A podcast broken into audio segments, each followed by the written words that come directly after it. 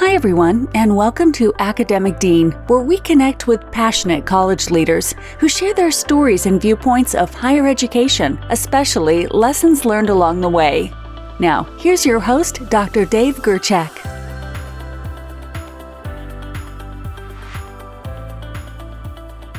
Hi, everyone. Today I'd like to welcome Dr. Laurie Chesley to our show. Dr. Chesley is the president of Central Oregon Community College in Bend, Oregon. Hi, Laurie. I'm excited to have you on our show today. Oh, thank you for having me. I'm excited too. So, tell me about Central Oregon Community College and why students select your institution. Sure. Well, um, Central Oregon is one of the most beautiful regions of the country that I've ever seen. Um, but like most community colleges, most of our students are from our district. So they've lived in this beautiful area for years by the time they select us. Um, we are actually the state's oldest community college at, I think, a little over 70 years old. And so we have a, a long and uh, really positive reputation um, here in the state. The reason that students come is obviously um, excellence and affordability, right? But when students come from outside of our district, they tend to come certainly for those things, but for some of our more unique programs. For instance, we have an aviation program that draws students from the western part of the United States.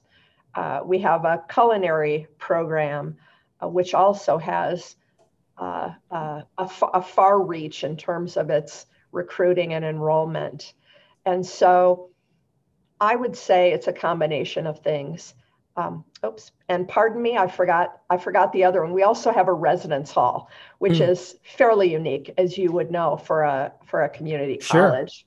So, um, with that residence hall, we have a very vibrant student life, uh, student campus life, um, intramural sports, club sports, uh, all kinds of clubs uh, and other activities. So, uh, so to, to sum it up, excellent reputation, highly affordable.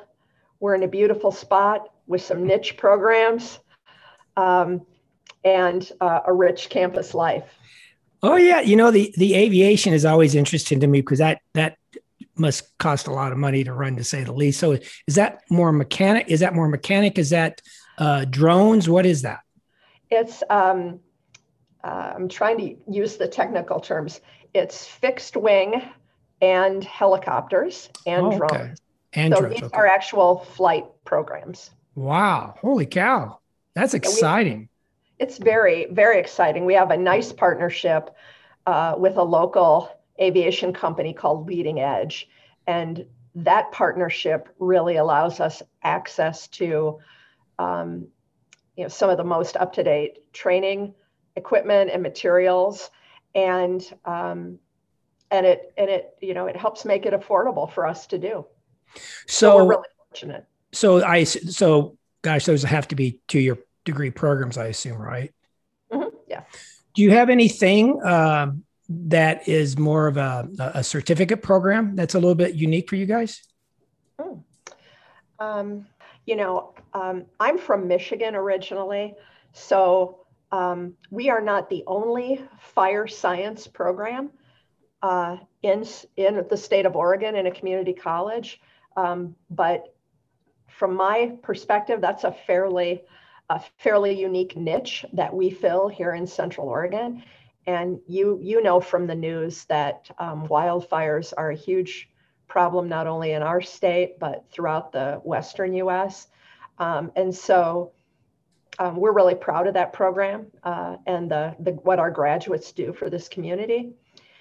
One of our key areas that we are looking to strengthen, look, we're proud of what we already do, but we think there's room for us to grow, is advanced manufacturing. Mm. Um, uh, so we are part of a statewide consortium grant from the Department of Labor, uh, a $5 million grant. That's not all for COCC, but amongst all of the partners. Um, and some of the work we're doing is updating equipment, um, uh, working even more closely with local employers to make sure that our curricula meet their needs, and also looking at how some, certainly not all, manufacturing coursework could even be put online and, and offered virtually. Now, clearly, there are some things you're never going to do in manufacturing virtually, but we recognize the need across the state. Um, we serve a huge region. We actually have three branch campuses in addition to our central campus. So um, that's that's an area that our our region is particularly asking for. Um, particularly Redmond, Oregon, is a is a real manufacturing hub in our state. Oh, that's that's really interesting, and and I and I really do appreciate that. You know, I mean, I, you know, I was a two-year dean, and if you went down, well, when when when that pandemic hit, that kind of turned everything upside down, and you know, almost everything before that was we can't teach this online, and then afterwards, all of a sudden, you can teach it online. They most faculty really stepped up for that, and many, but it's but when you're a two-year school, you're a hands-on school, and so hands-on means how do you it's tough to do that online. So uh, I think that's pretty neat that you're looking at manufacturing stuff to kind of promote that. So so it'd be a hybrid, pretty much. Uh, eventually, yes, I would say a hybrid program. Um, for those who would choose that option, um, I can't imagine us moving completely away from our face-to-face instruction in that area. Yeah, uh, most of the most of the college presidents I've talked to, I think that's their. I don't want to say fear, but they're kind of concerned uh, because of just what I said. Is two-year schools are hands-on schools, so don't try to make us something we're not. And we need to make sure students come to us to do hands-on training. And so, mm-hmm. yeah, I get that. Yeah. Um, I, I think that um, one of the fascinating things that we're all going to be watching is how COVID and uh, remote instruction is going to impact uh, the future of higher education, uh, community colleges in particular, and um, to what degree it is going to change our students and our business partners' expectations of what we can do. And I think uh, we're going to we're going to be pushed, and I think that's a good thing. Um, initially, our students weren't that fond of remote instruction. They loved, uh, you know, to our faculty's credit, they loved the communication and the care they got from our faculty, but they didn't like the mode of delivery. And uh, a survey we, we took fairly recently shows increasing number of students who want completely online classes or completely face to face. Hybrid was the least popular. Yeah. And so, you know, I think that's students getting used to the mode of delivery, realizing that it has some advantages in terms of flexibility. So, um, interesting times are not going to end with COVID. yeah, I was talking. I was talking to, earlier today. I had another podcast, and I was talking to another college president, and he's roughly about my age. So that means he's close to retiring. And he said, Thank goodness I'm on my downslope because he goes, I can't imagine what the next 10 years is going to be for higher ed of how much it's going to be challenging and interesting and fun, but yeah. also that first word again, challenging. So, yeah, yeah, I agree. So I'm not that close to retirement. so you're going to be with us for a while to. I'm, to I'm going to be riding this uh, this trend for a long time. What's new at Central Oregon College? What's on the horizon? Oh, gosh, you know, uh, one of the things that I alluded to earlier was that we have a really strong transfer program for uh, for students who wish to complete a bachelor's degree or beyond, go to a four-year university. And the origins of our college are really in that mission. And over the years, we have developed a number of really robust and highly regarded workforce development programs. But I still think there's room in, the, in this booming Central Oregon population to do more and uh, to be more responsive. And so a lot of our efforts in the past couple of years have been around building the internal structures that we need to support robust workforce development instead of having some of our great academic programs kind of fending for themselves. You know institutionally we need to support this work. And so that's been a big focus. Mm. looking even more at customized employer trainings uh, we've done some really good work with the local healthcare system to develop medical assistant and mm. CNA training programs at their facility for their workers in a in a format that wouldn't be um, that wouldn't look exactly like it does if you're on campus. You know, the same outcomes, the same quality, the same standards, but um, it's caused us to be to think a little bit more flexibly. And so, you know, I'm really excited. We're always going to be a strong transfer institution. I never want that to change. Uh, I just want to make sure that we're meeting the community's needs around workforce development as well. Yeah, I agree. You know, the the the workforce development component. When you look at a community college, you're absolutely right. You know, the big mission transfer, mm-hmm. but but that's how careers get started too is at community colleges. And so i exactly. yeah i in fact i've talked to a couple of college presidents. We're starting to see um, where they're they're getting hung up on almost the old votech days. We're going to start using two-year schools to strictly do certificates or micro credentials. Mm-hmm. and then the four-year schools will deal strictly with the degrees. And it's like well, wait a minute you know can't can't we do both? I guess is my question well um, I, I certainly think we can do both. I think students who seek bachelor's degrees, uh, many of them cannot afford right. four-year institutions.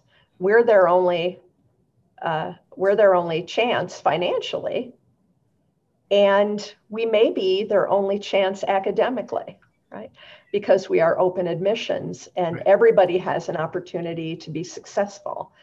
Um, and we support students uh, of all uh, abilities and of all backgrounds. And so I don't see community colleges getting out of the business of transfer education. I would um, I would be I would be ready to take up cudgels about that. Me too. You know, so, some students need uh, just a few extra months to get their feet exactly. under them, and and two year education seems to do that so well. Where you get tossed and I'm not trying to say anything negative about universities. You get tossed in an area where you're sitting in a classroom of 400 students, you know, or these big lecture halls, or you just feel a little bit lost because there's X amount of students on campus. They need a semester or two semesters, sometimes a couple of semesters to mm-hmm. to get their feet under them. So absolutely, you know, the the university mission is is vital to society as well, um, and we we each have our unique niches, um, and they overlap a little, but not really that much when you think yeah. about it, right? Yeah. Um, and you know the kind of diversity of student population that we see. You know, we've got 40 year old men and women coming back to retrain. Yeah. Um, I'll tell you, if I had to take a placement test for a math class, it wouldn't be pretty. I mean, I, I in yeah. fact, I, I, I have now admitted that publicly on a podcast. well, well, you're, you're you're you're a very honest person. I would say the same thing. It it is a tough gig, I tell you. Um, well, let's talk about you. Can you can you talk about yourself and the path that led you to become the sixth president at Central Oregon College? Sure. Um, well, I I was your typical nerdy kid who loved going to school. I was the kid who was sorry when it was summer vacation. Uh, when I went to college, I was convinced that I had found the promised land and I needed to find a way to spend the rest of my life in higher ed. And I have found it.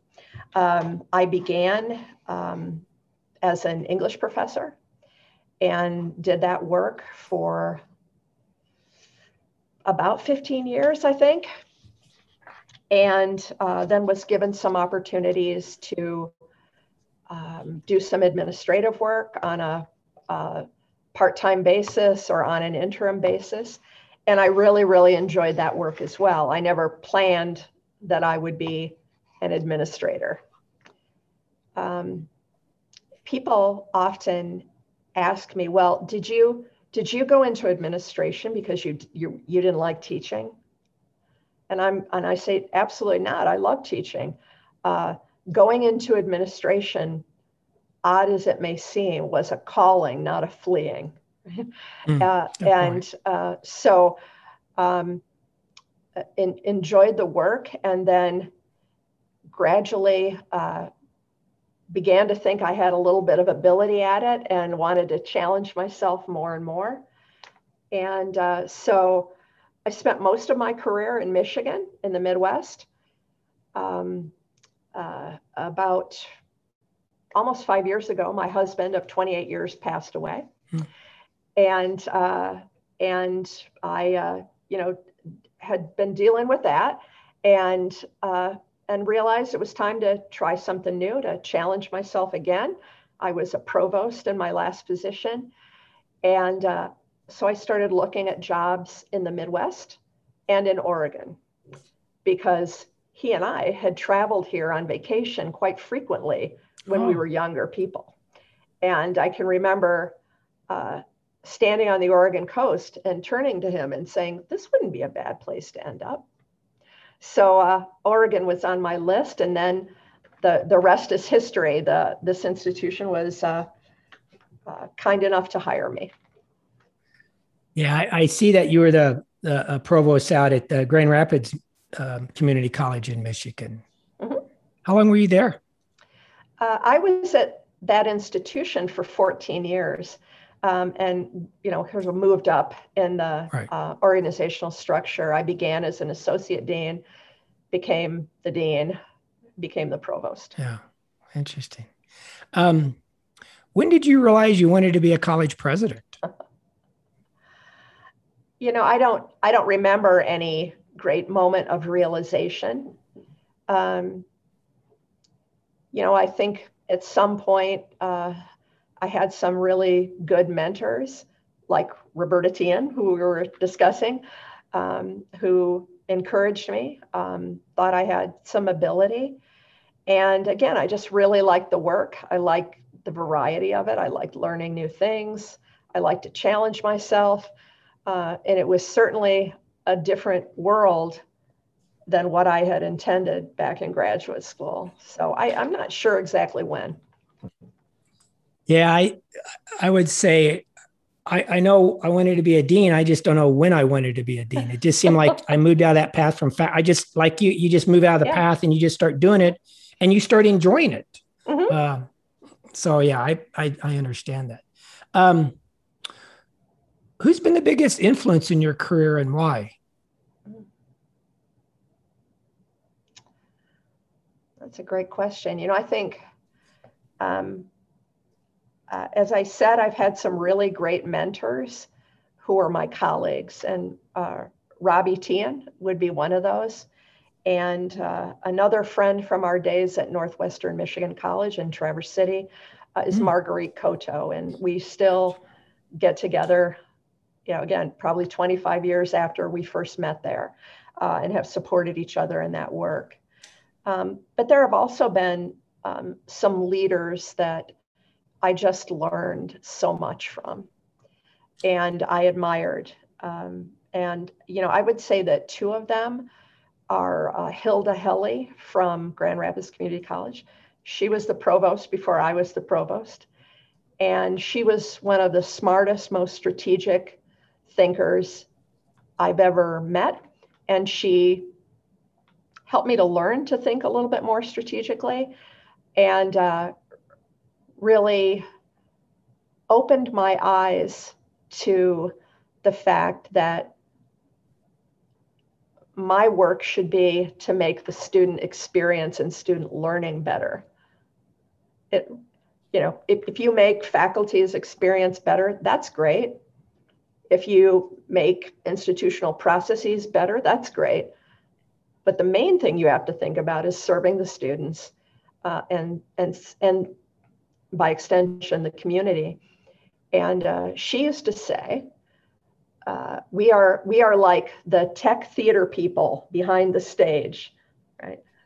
And the faculty and the students are out front. We're behind the scenes. We're supposed to make things run smoothly, mm. and I I always like that. And then uh, the pre- one of the presidents that I served under at GRCC, uh, Steve Ender, he's re- retired now. Um, I had a great deal of admiration for him because he um, he did things that were very difficult and that were very unpopular, and he did not waver. Uh, he had a strong sense of what he believed to be right, um, and he, um, you know, it. Uh, personally, I think that that position sometimes took a toll, but he did it, and I, and I realized you can you can be a really strong leader and make some important changes at institutions. Uh, and you can survive it, and people will support you, and the institutional will end up better for it. Good point. Yeah. Um, what's your definition of leadership, and what's been your leadership priorities as president at COCC? Yeah, you know, I, um, I, I'm disappointed. I feel like I should have a, a specific leadership definition or philosophy, but my my view of leadership is really pretty eclectic. Um, I don't espouse one philosophy for every situation. Um, there are writers and uh, thinkers on the subject, um, and I admire bits and pieces of their wisdom.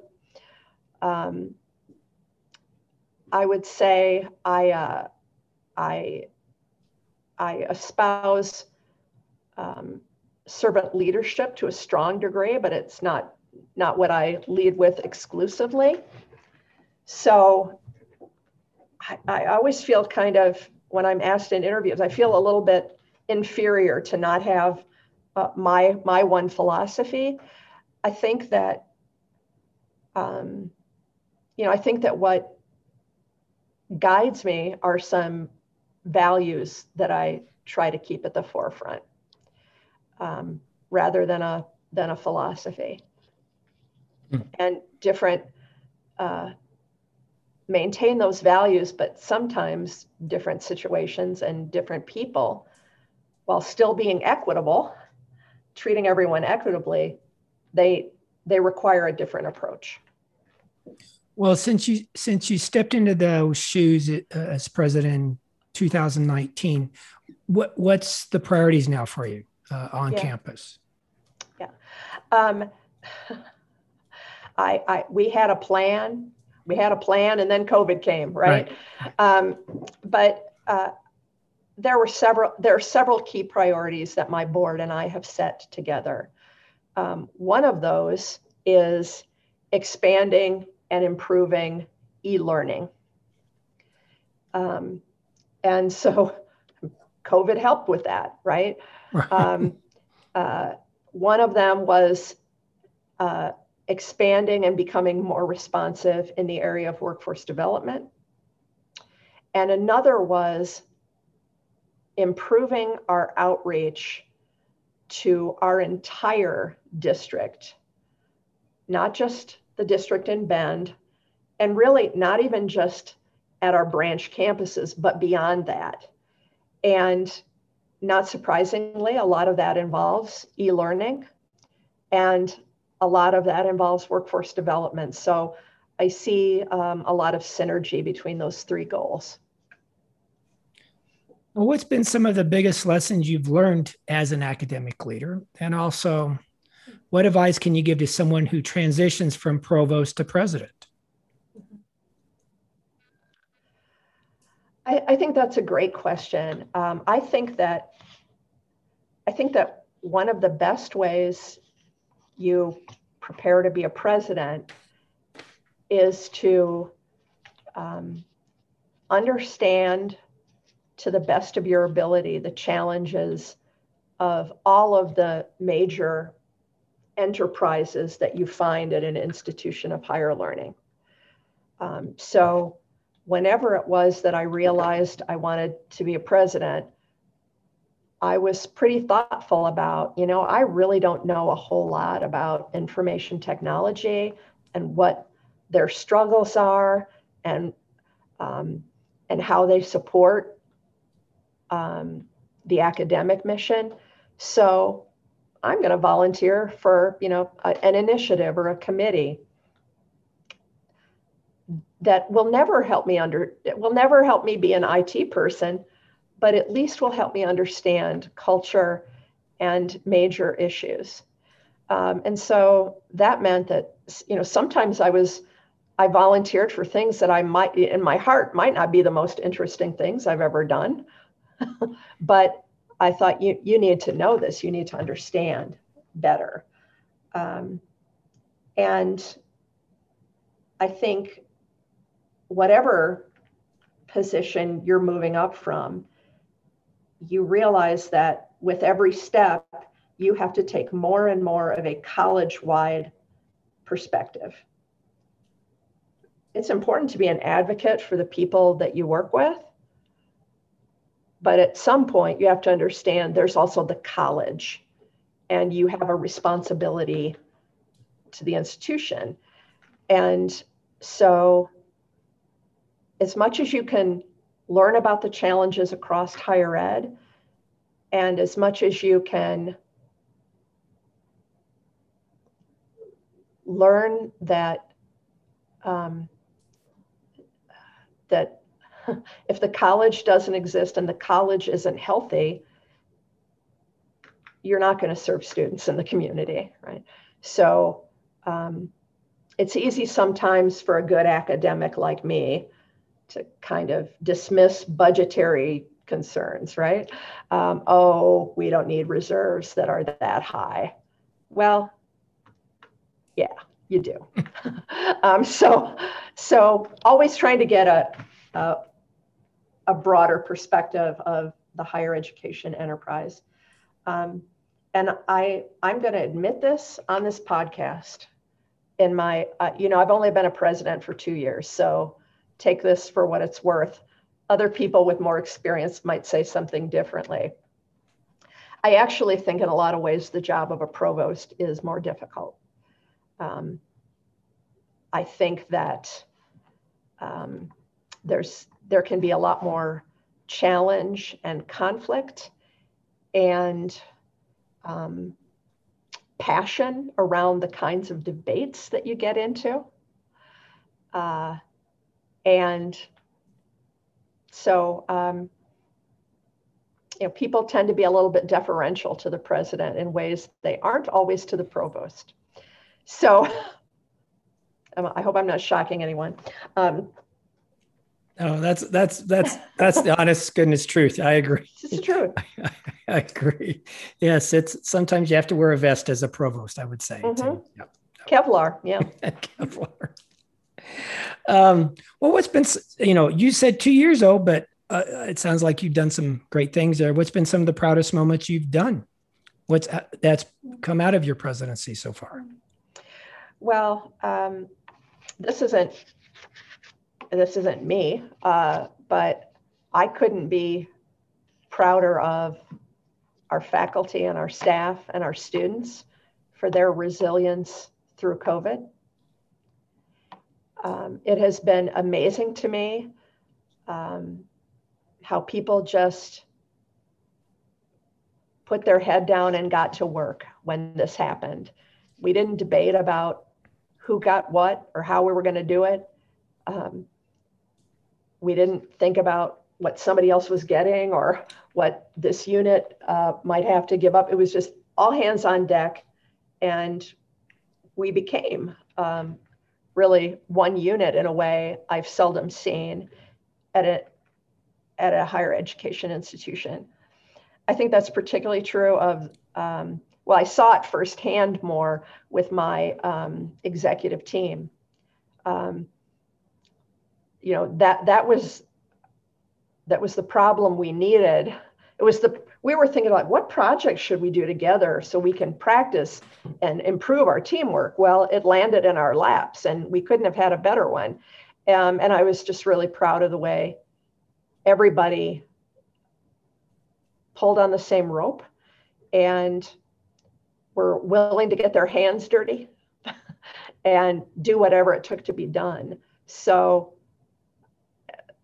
you know, I'm proud of that. I don't know what I uh, that that necessarily has anything to do with me. Uh, I think it has a lot to do with the faculty and staff who are here, and um, by far the happiest moment was uh, a few weeks ago. We did a an in-person drive-through commencement and and i you know those are the moments you realize why you're here and it was just uh wonderful oh that's good how you know so and i've heard people tell me this too is that um, nobody wants to say the pandemic was good for anything but it seems like it did help at some colleges kind of bring people a little bit better together and circle their wagons and try to do what's best for the college so now that it's now that it's getting a little bit behind us a teeny bit. How are you going to keep that momentum within your team and on campus? Because it's going to change again. So I'm curious, does it go back to how it was or how, you know, how, how does a good leader keep that going? Yeah. Well, you know, the, the most difficult thing for me as a leader has always been, you know, sort of this notion of change management. And, and how do you uh, uh, push and encourage and bring people along willingly um, so that you can make progress and not push people so hard that you're not going to get anywhere and not push enough so that nothing nothing really changes for the better right? We're a great institution but we can be better. So I wish I had um, a magic formula for how I do that.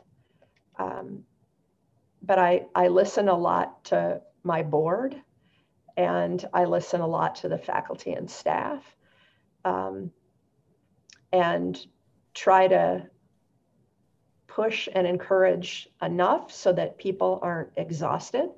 And people are exhausted after COVID. Yeah. That's not hard to see. Um, so we want to keep improving and doing new and better things. But I also don't think that the however many months of stress that we've had with COVID was long term sustainable and healthy, right? Um, so I think that's going to be a real challenge. I don't, you know, I'm not sure uh, how how we're going to manage that. I know that many of our staff are really rethinking how they how they're most productive and how they prefer to do their work. And it's kind of like with the students with remote learning. At first everybody disliked working from home. Well now there are some advantages to it. And so we're going to have to figure out together what's the right mix because our work modes, remote or in the office, those are dependent on what our, our customers need and want. So, how will our students' desires and needs be different? How might our uh, community partners' desires and needs be different? Um, internally, what will we expect of each other? Um, because we, we not only have external customers, we have internal customers. And so we're going to, um, although folks want an answer really quickly, we're going to take our time and figure that out in a, in a collaborative and transparent way um, because we're here to serve, right? I always want employees to be happy uh, uh, and, um, and love working here. But the, the first consideration on what will work look like in the future is what do our students need and what does our community need? Uh, well, it's safe to say that before you start looking for answers, you need to always ask the right questions. So, what questions do you think need to be asked regarding the future of higher education? Higher, most of higher education is governed by uh, regional accrediting agencies, which engage in peer review. And um, we're also regulated by the, you know, the federal government and the Department of Ed. And um, you know, no, nobody likes regulation of any kind. But I think that one of the questions that we need to answer is what's the right balance between our own self evaluation as a means of improving our work and the evaluation of others, external folks? Um, there are, there can be, by the way, I used to be a peer reviewer, hmm. um, and I think peer review is an important element of of higher education. I wouldn't want to eliminate peer review, but there are, you know, there are weaknesses or a downside to that sometimes, and you know, we, it's it's often that, you know, administrators don't like rules from the feds or you know what what else is coming out of the department of ed. But there's a benefit to having external parties look at what we do as well. Um, so what's the right balance? And will the right balance help us be adapt as adaptable as we're going to need to be with the speed of change that we're seeing. Um, so, I guess another way, uh, another sub question is how are we going to become flexible enough to survive? Um, because that's not that's not always our strong suit. A relate, you know, a related question is how do we show to people the value of higher education? Because we know in recent years um, there are a lot of entities of all kinds questioning whether a higher education is worth it, uh, questioning the cost of it, um, questioning what what careers or professional paths we should be training for, and you know that those are those are legitimate questions. Is what what what do our students get when they're done? And how much did they pay for it? As much as we we don't like that that kind of thought about regulation it's important. Yeah that's what do our point. what do our students get and what did they pay for it? Well i have one more question and um, has to do about if you have any favorite books on leadership that you would recommend to other academic leaders um, I, as I said, my my interests are, you know, my likes are fairly eclectic. Um, you know, I tend to like books about famous leaders leaders and the challenges that they faced, and maybe that's the English teacher in me that likes a good narrative. Um, one of the one of the historical figures I am fascinated by is a man named Ernest Shackleton. Um, and you've probably heard of him. He was an Antarctic explorer uh, whose ship got caught in the ice and was smashed. And he led his crew, every single one of them, through the most incredibly difficult circumstances uh, back to safety. And you might say, wow, that, that's you know, you don't do anything as grandiose as that in higher ed, Laurie. And and I don't. I've never done anything like that at all. But I there there are books about his leadership. Um, I think one's called Leading into the Edge. Ah, I shouldn't even I shouldn't even mention, but his story and the various renditions of it um, are really fascinating to me. And one of the key leadership lessons that people who've studied his expedition uh, get. Well, one of the reasons why he was so successful is there's always another move. If if you sit still and you're paralyzed and you just keep thinking about what is it right to go to this ice floe or stay on the one we're on, you will die. You have to. There's always another move. You always have to keep making decisions, and there's always something else you can do. Um, and I've just always liked that. You know, there are there are lots of problems in in higher ed that everybody has and that we've had for years and years and years. There's always another move. There's always something else to try. So I'm I'm going to choose, you know, saying I like to read biographies and studies of some of the great leaders um, of history. It is, it is so much more exciting than what I do on a daily basis. So it's also entertaining. Uh, well, that's a nice way to end our conversation today. Um, Laurie, thanks so much for being on our show. I really enjoyed our conversation. My pleasure. I really appreciate you having me and uh, good luck to you in this endeavor. You've inter- interviewed a number of really fascinating people, and I'm going to enjoy listening to them. Well, that wraps up today's episode. Thanks, everyone, for listening. Okay. Take care. Thanks for listening to today's episode, and make sure to visit our website at academicdean.com for additional information. Also, if you enjoy our podcast, please don't forget to rate, review, and subscribe. Until next time.